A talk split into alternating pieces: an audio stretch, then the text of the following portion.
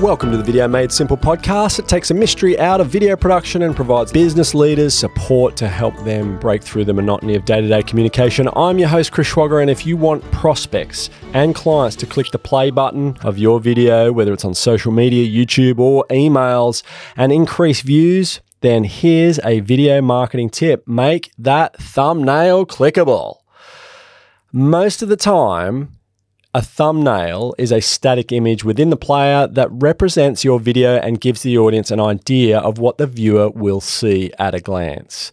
The term thumbnail originated with still images. A thumbnail was a smaller version of a full digital image that could easily be viewed while browsing a number of images. A video thumbnail is your viewer's first impression of your video. I can't stress how important it is these days to get that thumbnail looking right because it is the clickbait. A good thumbnail makes you want to watch a video but it will also create a perceived point of difference from competing videos around it and such as you might have been seeing on YouTube. So, the essential elements of a thumbnail here's a couple to consider. First, thumbnail title. Have it clearly convey your video subject, which needs to be simple. Promise what you're going to deliver in that title. Two, be big, bold, and easy to read when you include text in your thumbnail. Three, the face or the hero at the forefront of the thumbnail can improve clickability. For example, if it's a celebrity face or it's somebody recognizable. So consider that. Four, include branding. If it's a well known brand, of course, you know, the Apple for Apple Mac, of course, people are going to know that there's something in there about Apple. So it's very easy to recognize. The best practices for generating thumbnails here are a couple. There's multiple CTAs you can use to call them to act on your video. So here's a couple that you're going to be able to use. One, don't rely on random generated thumbnail of the apps such as YouTube or Instagram, You've got to personalize your thumbnail as much as you can, and that takes time. Writing subject lines and thumbnails is one of the hardest things to get right. Uh, there are specialists out there that can support you with that. You know, we are very particular about it and we know how much energy goes into providing thumbnails for our clients. In video emails, for instance, put the name of your prospect or the client in the thumbnail you know, who can resist a message that has their name on it? So that's a really great tactic. I use a whiteboard, scribble a black marker on a whiteboard and hold it up as the first image so it's auto populated by the time I publish the content because I want that to be fast.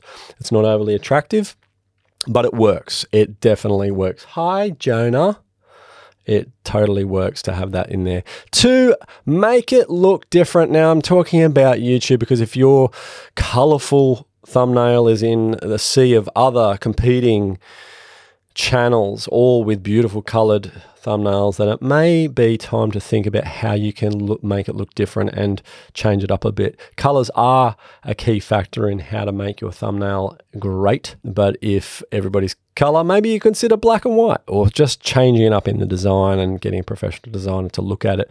Example, YouTube platform is either primary white or black or gray. So bright bold colors can really pop out. Use the colors that feature your brand design to leave a longer impression and so that people won't forget. So I'm talking about really corporate cohesion here. I'm talking about a color that's recognizable. If people already subscribe to your brand, they're going to get that consistent look and feel across all of your videos, no matter where they are. Three, use close ups as hero images as much as possible. Faces really matter in this process. Make humans stop to register the face and study it, whether done subconsciously or otherwise. Faces can really help convey what the video is going to be about. And we all know that faces, we all gravitate towards faces in any decision making process. And four, make it large, make it bold, make it loud.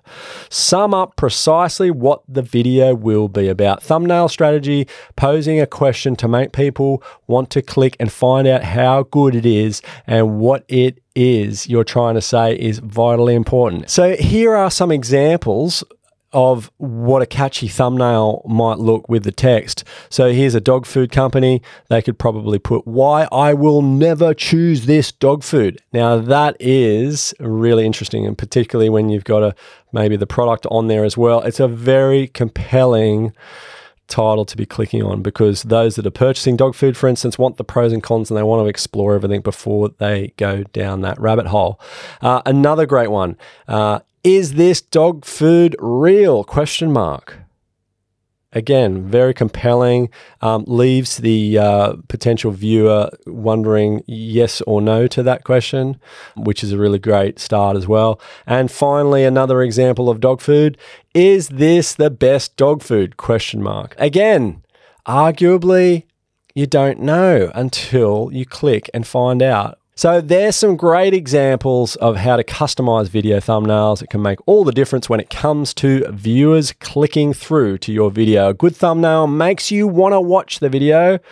A bad thumbnail or no thumbnail is gonna do nothing. If you want more personalized coaching on creating thumbnail images to improve your performance of your videos, then jump on a 15 minute video call with me and tell me what I can help you with. Join in next week where you'll get weekly Video Made Simple ideas to present your videos like a pro. That's all for this episode. Thanks again for listening and see you next week.